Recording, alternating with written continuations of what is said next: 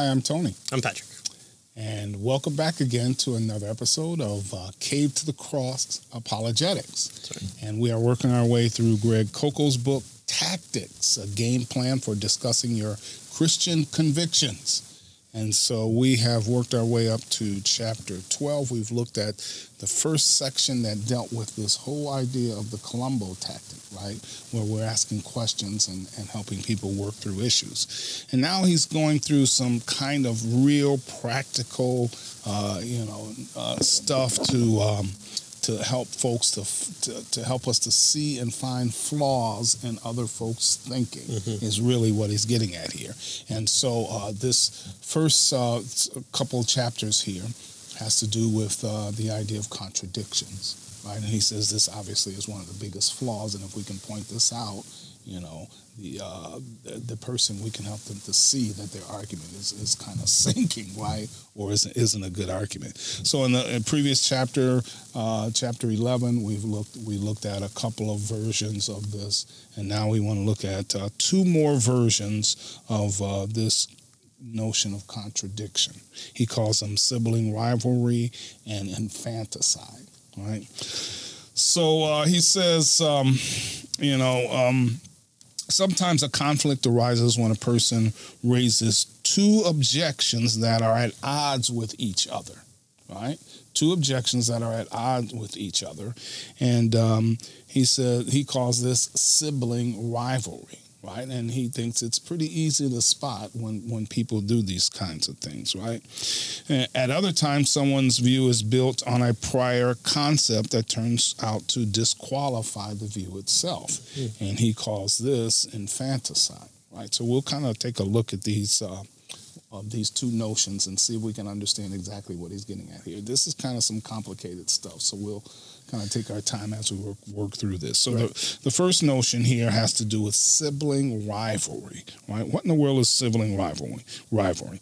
Well, he says on occasion, occasionally in conversations, you notice something odd. You hear a pair of objections voiced by the same person, but the complaints are logically inconsistent with each other right? So here's two objections but they kind of uh, they defeat one another. One defeats um, uh, so they're logically inconsistent with each other. He says this is kind of like children fighting right? And so that's the notion of sibling rivalry. Both um, objections cannot be simultaneously legitimate right?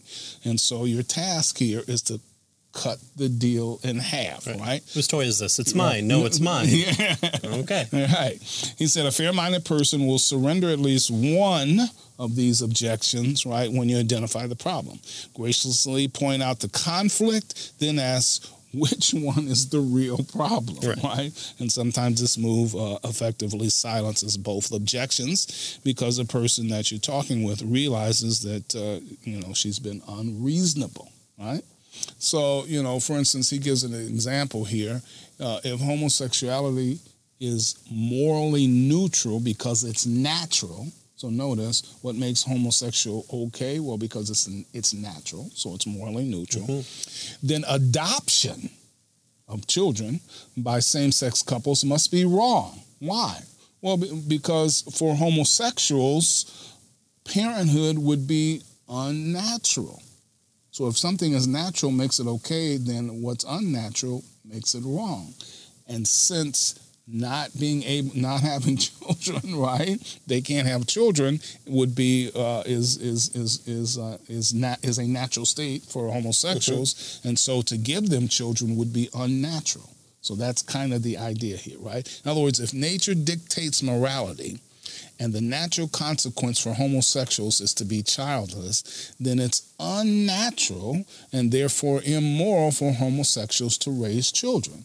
Now, notice the idea here is based on the uh, uh, on the concept of what makes something uh, moral or immoral, and he's and it's based on nature here or a natural state, right? Right, and so wow, right, and so he gives several examples like this to help us to to see. Um, you know the sibling rivalry these two conflicting uh, arguments and you mm-hmm. can't have it both ways right right, right. and so he, he goes on to uh, uh, g- give us these examples and, and a lot of times he's using uh, kind of moral claims and again uh, we, we said uh, last episode that it's it if if you kind of are looking at this from a science perspective or a reason or logic, it may be a little bit harder because you might have to have a little bit more knowledge in, in those areas. Uh, but the, the the problem of evil or um, morality um, is one that we, I think, um, especially in our culture, um, tend to talk about the most, and uh, especially when it comes to uh, topics like religion. I think more people are, are, are willing to talk about kind of um, the, the moral claims rather than you know does does A follow for, or you know does B follow from A or does the conclusions follow the, the premise or yeah. are the uh, premise sound or are they logical? Um, and so uh, um, Greg Koukl here gives a lot of examples uh, uh in this chapter from the moral uh, claim or the problem of evil um, that we talk about here. And so one of them is uh, is called is Gandhi in heaven wow. Yeah. Uh, and so, kind of to set the scene, he's, he's talking to a Hindu uh, person who wants to say that, uh, you know, uh, heaven would be a very poor place without Gandhi in it because Gandhi's, uh, you know, this national figure. Um, he did a lot of important things, a lot of bad things too, but, you know, no one really wants to talk about those. And so, kind of going into this, um, Hindu theology and Hindu philosophy evil and good exist as dual poles. If uh, there, there is no evil, it is impossible to have good. Each must balance the other uh, the other out. So that's uh, kind of what to know going in here. Mm-hmm. And so he says, "Well, sir, uh, you must at least believe in heaven then, and apparently you've done some thinking about it. Good. Uh, what would qualify someone for heaven? Tell me what kind of people go to heaven." Well, then the response is, well, only good people go to heaven. okay, so far so good. Uh, but this idea of what is good uh, uh, what makes a, a, person good is very unclear to me. What is good? Uh oh. Mm-hmm. Now the Hindu is in trouble. Right? right. So the Hindu is is is not immoral. Is in not a neutral ground. He's going to revert back to his prior beliefs, and so he's going to say, "Well, good and bad are relative. There's no clear definition." Uh oh. uh oh. Well, here we go. Here's here's here's the light bulbs flashing. Here's you know, uh, you you where where do you want to pick up from? Um, uh, asking people to define what is good, what is evil, uh, tends to be one of those um, hot button issues that um, you, can really jump on. Um, and again, you're asking them to provide uh, a an answer uh, from from their point of view, and and and so the the the burden of proof rests on them, as we talked about in in the Columbo tactic. So if if uh, the if this is true, that good and bad are relative, and there's no clear definition, then goodness is relative and can't be defined. How is it that you assume Gandhi is good and should be in heaven? Mm. So either Gandhi fulfills some external standard of goodness, thus qualifying for heaven, or goodness is relative and therefore a meaningless term when applied to anyone, including Gandhi both cannot be true at the same time. So you're making two uh, contradictory claims, right? Like then these two siblings then are fighting each other, right? Right. so it, it's it's uh, it's trying to um, kind of dip its toe. Uh, it, it's it's speaking um, outside of of uh, claims against itself. So yeah, that's yeah. what it's doing. Yeah, good. Another example he gives uh, has to do with this movie, The Quarrel. Now, I haven't seen this mm-hmm. movie, uh, but it looks like it might be a good one to. It's to, people talking. To, yeah. i enjoy pe- uh, movies about people talking. so he says, I encountered a clear example of sibling rivalry after an airing of The Quarrel, a film that uh, explored the problem of God and the Holocaust. it was produced by David Brandes. Um, and uh, he was asked to moderate a discussion right about this movie. And so he says from one side of the auditorium a jewish woman offered the idea that maybe god allowed the holocaust as a punishment for israel's wayward drift into secularism. Ooh. right? Some Jewish thinkers have raised, he says, um, this possibility in the light of promised cures or curses, rather, for apostasy recorded in Deuteronomy uh, 28 and right? within the with history of the, of, of the Israelite people, we've seen that with uh, Babylon and uh, the Assyrians. I mean, right. that's that's exactly what what happened. Not to like this extent in this certain way, but removing them from the land, uh, the declaration of a remnant uh, um, um, uh, coming back and, and renewing the land. Mm-hmm. I mean, mm-hmm. that's that's uh, right. that's standard uh, Jewish history, right there. Yeah, yeah. And so this maybe God allowed the Holocaust as a punishment for Israel's wayward drift into secularism. He says. Um, um, this reflection prompted a sarcastic well, that's a real loving God from the other side of the theater. right? And so he says that I call attention to the conflict suggested by the second um, comment.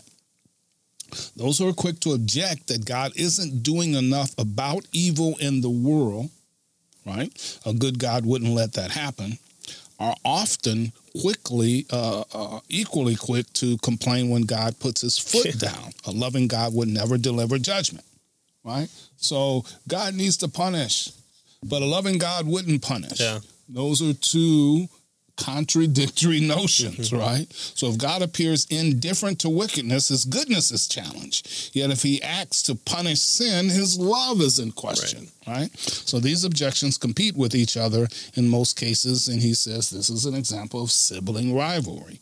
One or the other needs to be surrendered, both can't be held simultaneously, mm-hmm. right? So you need one or the other and then we can go from there right, right. so which one are you do you want right, right. so you kind of you kind of again you point this this stuff out by graciously um, you know asking a question what's your real concern here mm-hmm. right and last time we talked about uh, the the issue with moral relativists, and moral relativists have this kind of understanding that uh, uh, objective moral uh, truth uh, doesn't really exist, and that uh, kind of what's true for me is true for me, and what's true for you is true for you.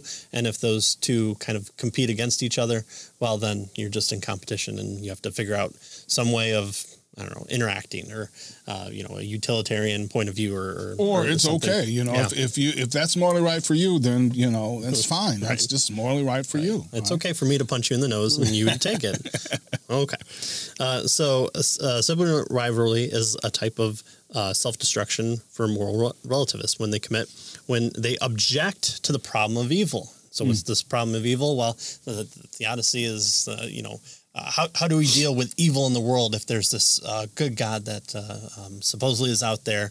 And, um, you know, how, how can you allow such evil and suffering and, yeah. and bad things to occur? Right. Uh, well, there's a lot of good points to that, and um, um some books being written by uh, author of, of that uh, Scott Christensen, who was uh, on our show previously, is uh, finishing up a book on uh, just the subject alone. So hopefully we'll have him back on when he's uh, ready to release the book.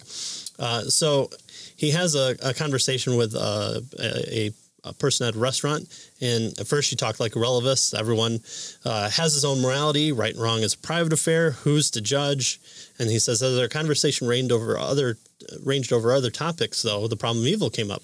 How could a God exist when there's so much evil and suffering in the world? so he says, I want you to know something about the problem of evil. The entire objection hinges on the observation that evil exists out there mm. as an objective feature of the universe. Mm. And this is a serious problem for relativists. So, according to relativism, when someone uses the word evil, he's expressing a personal preference, right, though. So it's in there. Yeah. It's the individual. So, which right. one is it? Is yeah. it out there or is it in here? Right. Is it mm. objective or is it subjective? Right. Right.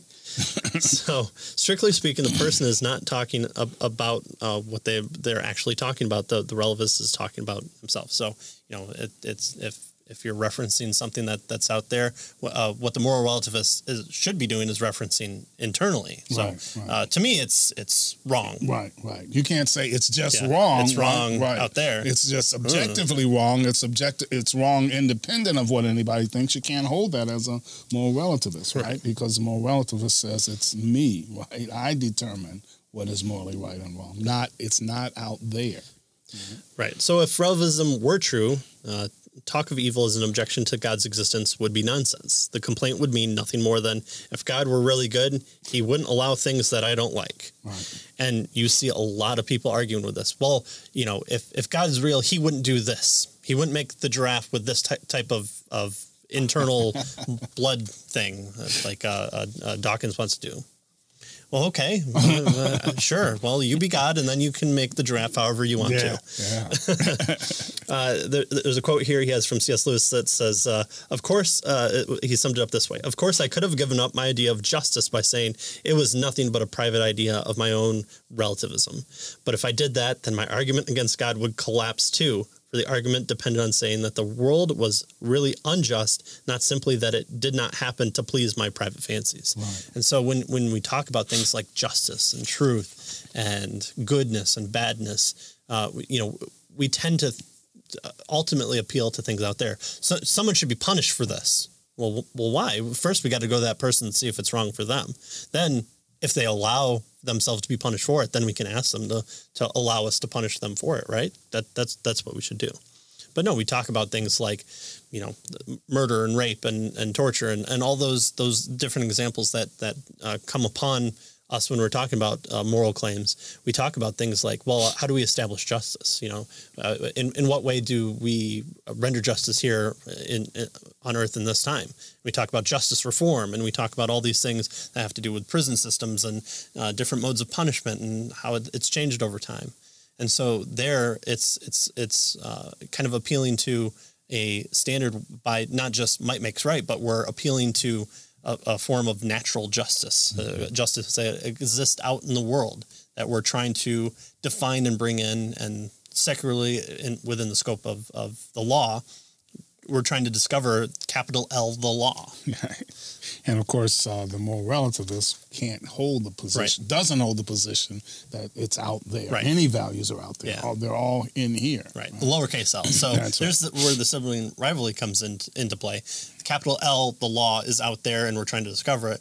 Uh, but really, lowercase l laws within each of us, and so we should discover what what fits our fancy. Mm-hmm. And so mm-hmm. when we when we talk about things like justice and and we have a sense of that person should be punished. We we're we're holding incongruent views there, and so which one wins out? Right, and that's right. what we want to ask. That's that's where our Columbo questions gets that person to ultimately say, you know, you know, am, am I a, a seven foot two Asian female that is six years old? and uh, you've seen that a lot on uh, campus reforms uh, videos and where they go out to college campuses and ask those questions and say you know, can I believe this? Well, you know, you can believe it if you want to. Okay, but am I? Is it truthful? Well, it's true for me, and so that mm-hmm. that's where it starts kind of spiraling down, and, and, you see that, and there are legitimate uh, repercussions that happen from holding these viewpoints, and so within the scope of our our determination of of uh, you know faith and and uh, uh truth about uh, religious claims, um, asking these questions is is uh, where we're going to kind of get the most bang for our buck, and mm-hmm. and um, um, uh, it's it, I mean it's going to come up, and so this is a, a, a, kind of a proper way to deal with it. Again, so that no one gets angry. You're you're pointing out flaws within the person's uh, point of view that they're bringing to you, and you're having a dialogue rather than a monologue. So mm-hmm. that's that's what we're doing here. And so he says here to say that something is evil is to say that it's not the way that it's supposed to be, right? So there's a standard, is really what he's getting at here. So he says this makes no sense unless there um, unless things are supposed to be uh, different, right? Or there is a way that things are supposed to be, right? Yet this is what the relativist denies. There isn't a way, universally, objectively, that things, are morally speaking, that, that the way things are supposed to be, right? They're what each individual uh, believes that they are in terms of morality. Mm. And so the problem here then is that when you make these types of claims, you know, God is is uh, why you know God is evil. Basically, is what you're saying, right? Why would a loving God do this kind of thing? If you're more relativist, morality is subjective, but you're trying to make evil another value objective. And so now you have uh, you have these two siblings at rivalry, right? They're fighting each other, right? So either it's objective or it's subjective, but it can't be both, mm-hmm. right? That's the idea. Morality is either objective or it's subjective, can't be both. It's huge problems, as we pointed out last time, with morality being subjective, right? It's only what I think, right? Mm-hmm. Um, be, uh, and so you know, uh, but it can't be both. It can't be subjective and objective, and so you need to point this out and ask people what do they really yeah. mean, right? It's subjective, and that's just the way things are. Yeah. Okay. yeah. then you can't say that anybody's action, even God's, are evil. Right. Right. right. They may be evil to you, but that's your opinion. Yeah. Right. God has more might, so he's he's more right. There you go. Yeah. Uh, so then we turn to uh, the the second uh, portion here of uh, of self destruction. Um, so this is the kind of the fourth form, uh, but the second one within this chapter, and mm-hmm. he uh, terms it infanticide. And I mm think he's using these terms so that it'll stick in your mind. Right. so he says at, at, times someone's view is built on an, a, a, prior concept that turns out to disqualify the view itself. This is called infanticide. And so he um, kind of gives us this illustration to to kind of um, know uh, pull it pull it forward. So sometimes objection is dependent on a prior notion that must be in place before the challenge is offered, and so it's like saying that uh, a, a father sends his son a letter that says, "Son, if you didn't get this letter, please let me know, and I'll send another." I made a copy. So okay, how, how's the son supposed to reply to that if he never received it? Yeah. You know, uh, or you know, uh, uh, you, go to class and the substitute comes in and says, "Okay, uh, raise your hand if you're not here." okay, hold on. so sometimes the objection, the child, right, the child who gets the letter, is dependent on a prior no- notion, the parent that must be in place for the challenge to be offered. Yeah. And so um, uh, that's what uh, we're going to be covering here. Right. So this, and so again, this one is kind of, uh, you know, you got to think this one uh, through, right? I mean, you have these. Uh, um, so one claim is based on another, and if the claim defeats the one it's based on, um, or I'm sorry, just the opposite, right? One claim is the basis of a claim, the other of another claim. And so if the basis defeats the claim that you're making, you've killed off the the uh, child claim that's based on the other claim, Right. right? And so he calls this uh, infanticide. So he's he's going to give us several, um, you know, examples here to help us to to um, uh, to uh, to understand what's going on here. Um, for instance, uh, he talks about um, um, bowling. Let's talk. We'll, we'll look at that one first, right? He says uh, most powerful example of infanticide that I know has to do with the problem of evil. But before we get there, uh, we'll look at the complaint. Uh, we'll look at this question with regard to uh, to bowling. Is that what he does first here? I think, or does he jump Yeah. right in there? So he, he talks about how um, knowing the difference between a mediocre and a, a masterful score in That's right. bowling is is important. And so, um, you know, if, if if someone says that uh, uh, the person who knocks down the most pins wins, it's it, it's not really how it's done; it's the score that counts, right? But so you have to kind of understand that it's not how the ball spins or uh, what what clothes you're wearing. It's the number of pins that get knocked down. And so to understand that 300 is kind of the, the the masterful score that every pin has to be knocked down in every frame. If if but if you're a golfer, one stroke per hole is is what makes you masterful. And so understanding those kind of competing um, uh, not competing the, the, those rules uh, under, you you then understand what it means to be good Right. And so what he's getting at here is there must be a standard. You have to have a standard. In bowling, uh, the standard, the best you can do is 300, Right. right? In golf, uh, you know, Yeah. it's, right you know, having 300 is a bad score yeah. right. Or uh, yeah. So so that's what he's getting at with regard to this bowling illustration. You- so first of all, understand the rules. Yeah, you Right. have to understand the rules, and you have to have a standard in order to say that something is good or bad. You need a standard to determine that. Right. Right. That's the basic idea here. Right. And so he says the most powerful example of infanticide has to do with the problem of evil. Mhm. First question the atheist must answer is. What do you mean by evil? right What do you mean by evil? Right. So Right? uh, typically, if, if you're talking about uh, uh, with somebody, they might say something like, "Well, you know, God can't exist because there's all this evil in the world," or um, "God can't exist because He would be the most evil person in the entire world to um, fl- flood the earth." right. right. Okay, hold on. We, we we skip to the child. We need the parent definition first to to understand where we're coming from when we judge God's existence based on evil. Right. What is evil? Right. So you need the standard. That's the that's the parent, right, in order to to have the child. Right. Right. What are the rules? yeah. and so the atheist impulse is to give examples of evil. Murder, torture, oppression. That's what evil. No, Right, no, right. no. That misses the point, right? Um, why call these things evil to begin with? Why are these things evil, right? We must first know what evil is before we can point to examples of it. Mm-hmm. So you don't let them get away with giving you examples. You want to know, okay, well, why is that evil? Right. Again, we're looking for the standard, right? Uh, so the atheist first must answer the question: Where does the moral scoring system, like we talked about in bowling or golf, where does the moral scoring system come from that allows one to identify evil in the first place? Right. So again, what is evil? Is it out there? You know that we talked about with moral relativism. Uh, uh, you know, is it is it out there? And and so there's an objective standard that's independent from humanity, or is it internal? And so, what do you what do you mean by calling someone else evil? Like that's just your personal preference, right? Yeah. So, so what do you mean by You that's like, evil? I like I like chocolate. You like vanilla. Somebody Yeah. else likes strawberry. Right. Okay, fine. You know. I like people. You don't like people. That's fine. We should be all fine with that, right?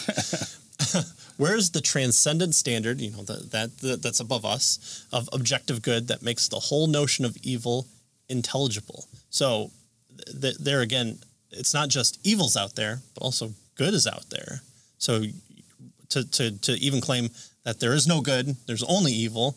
Uh, well, if something's uh, you know uh, if if something is evil, is there uh, then objectively something that's good? Are moral laws that uh, are, are they are they product of chance? You know, did they just kind of come come up in, in the world and and uh, you know water is wet and murder is wrong? If so, why why obey them? You know, you can always you can always go against moral claims, right? Yeah. People murder people, so clearly there's no you know uh, I don't believe in gravity. No, I'm still I'm still here. I'm not floating around. But I can say I don't believe in uh, that murder is evil and go out and murder somebody, or murder of that person in this circumstance. Right. In other words, who establishes uh, how things are supposed Right. to be? Right. Yeah. For the moral relativists, uh, it's each individual. So you, what you're trying to do then is press this on the atheist, right? Where do you get your standard? Yeah. Right. This is really a presuppositional argument. Absolutely, the Big Bang occurred, and uh, murder being wrong swirls out there at the the speed of light and comes to rest within the scope of the entire universe, except for behind Jupiter. Right. so we can go murder people behind Jupiter. Oh, or is it all universal? Well, if it's all universal, where is it? Can you show it to me? Can I can I test it? Does does science allow me to to, to see that murder is evil, or is it just a claim? And so it's not really evil. It's just personal preference that I have against it. And so I can get into uh, groups of people that also view it as, as such, and we can uh, have the most pointy sticks. And whoever has the most pointy sticks, you know, we we don't want to, uh, uh, people to murder people, or else we'll murder them. So. There, therefore, it's okay for us to murder people. And so there seems to be no good way to account for a transcendent, objective standard of good, right? The moral rules that are violated by people who commit evil in question, without the existence of a transcendent moral rule maker, mm-hmm. right? And so that's what he's really getting at here, right? You Right. have to have something that's transcendent, that is, that transcends each individual perspective, that's independent of each individual perspective, in order to have a particular standard that's that's more than just each individual perspective. Right. Right. Right. So going back to the, the bowling example, we have to know that the rules have been written by somebody or something. Right. I guess. B- bowling just came about through natural selection. and so, you know, may, maybe knocking down all the pins is, is, is incorrect. Maybe 299 is, is the score to get. You know, you, you're that masterful that, that you leave everything but one pin up. That that's that's what a true master would do. Not knocking things down is easy, right? Yeah. I mean, you know, uh, bombs do that, but to leave one up, that's the good one. Well, how how do you know that? You you have to understand that there's kind of the rules in place, and where do we how do we understand those rules? Well, um, obviously the Bible talks about those Right, things, and we so we- we can bring that into the conversation when we talk to people. So if someone says, "Well, where do you think evil comes from?" Yes, we're there. We're there. All right. So notice if there's nothing uh, in the universe that's higher than human beings, then obviously uh, what's morality? Right. So It- it's a matter evil. of opinion. Really Yeah. is what it is, right? Yeah.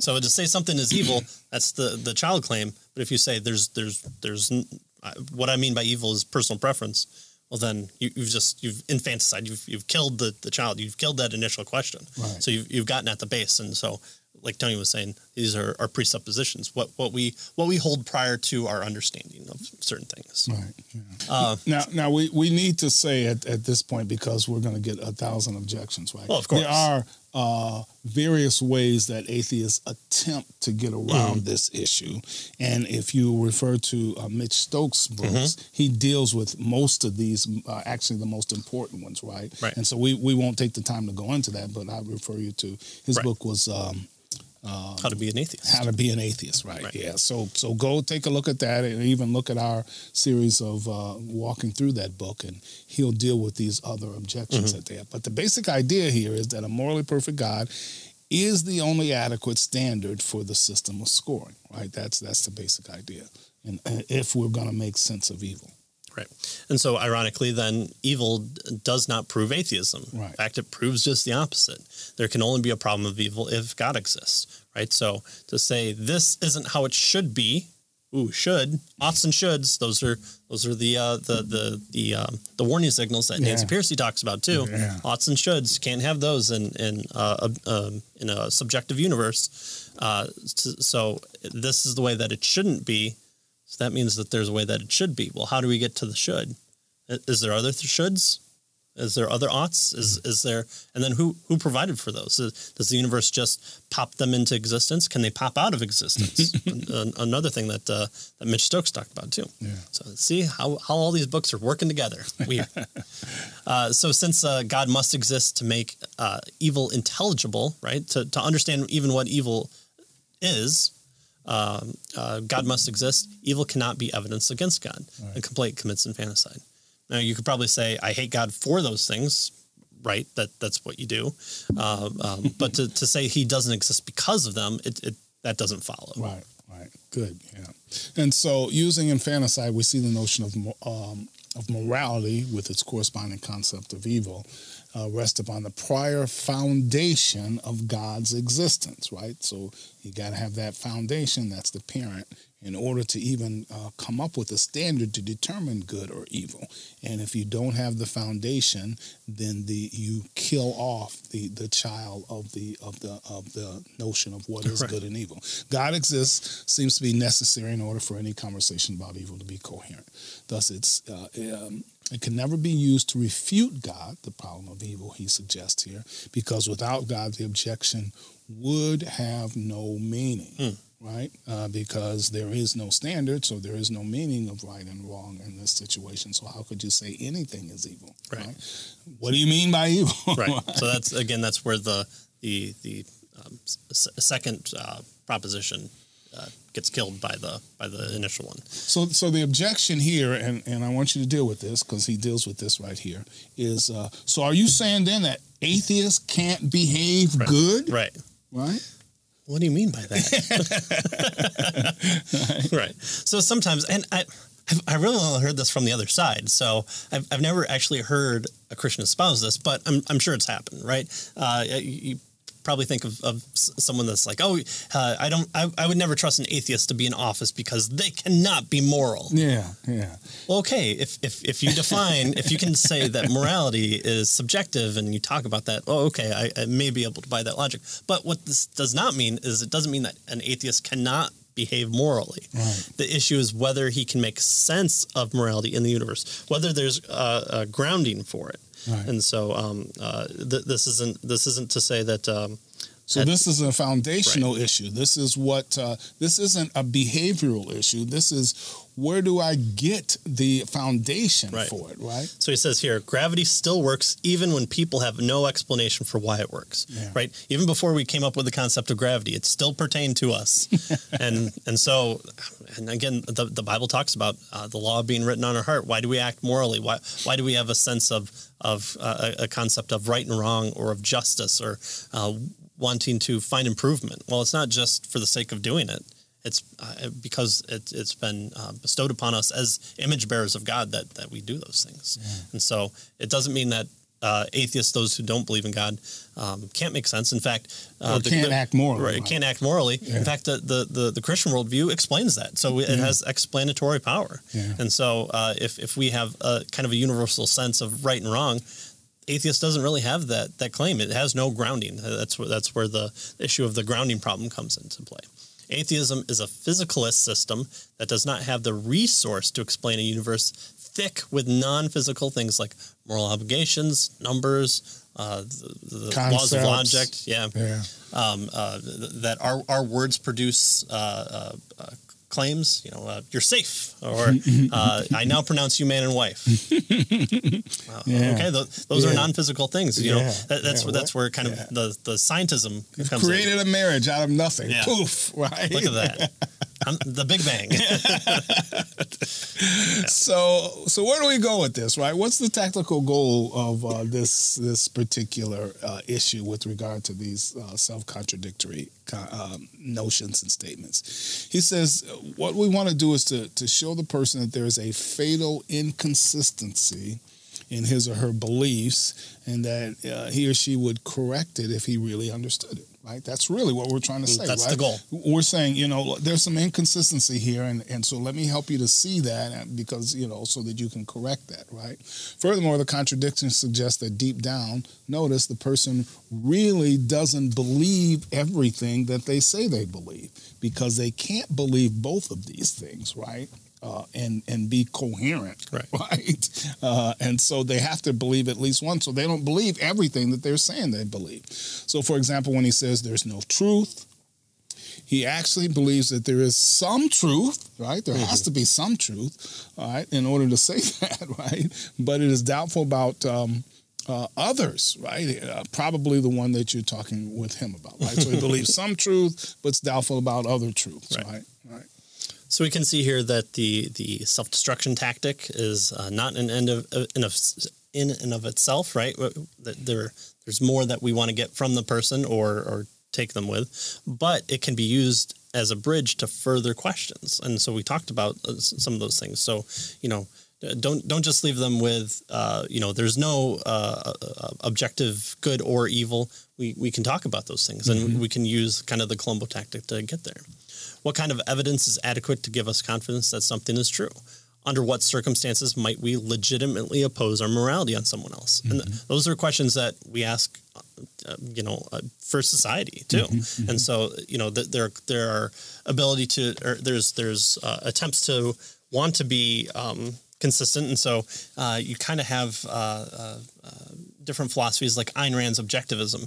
It attempts to pull from a natural law, but it doesn't it doesn't it just supposes it doesn't say where the objective reality comes from. Um, it, it, it has uh, issues with there but at least it's it's attempting to ground itself uh, in an objective reality. So uh, what kind of evidence is adequate to give us confidence that something is true? Under what circumstance might we legitimately impose our morality on, on someone else? Do those circumstances apply here? Yeah. Right.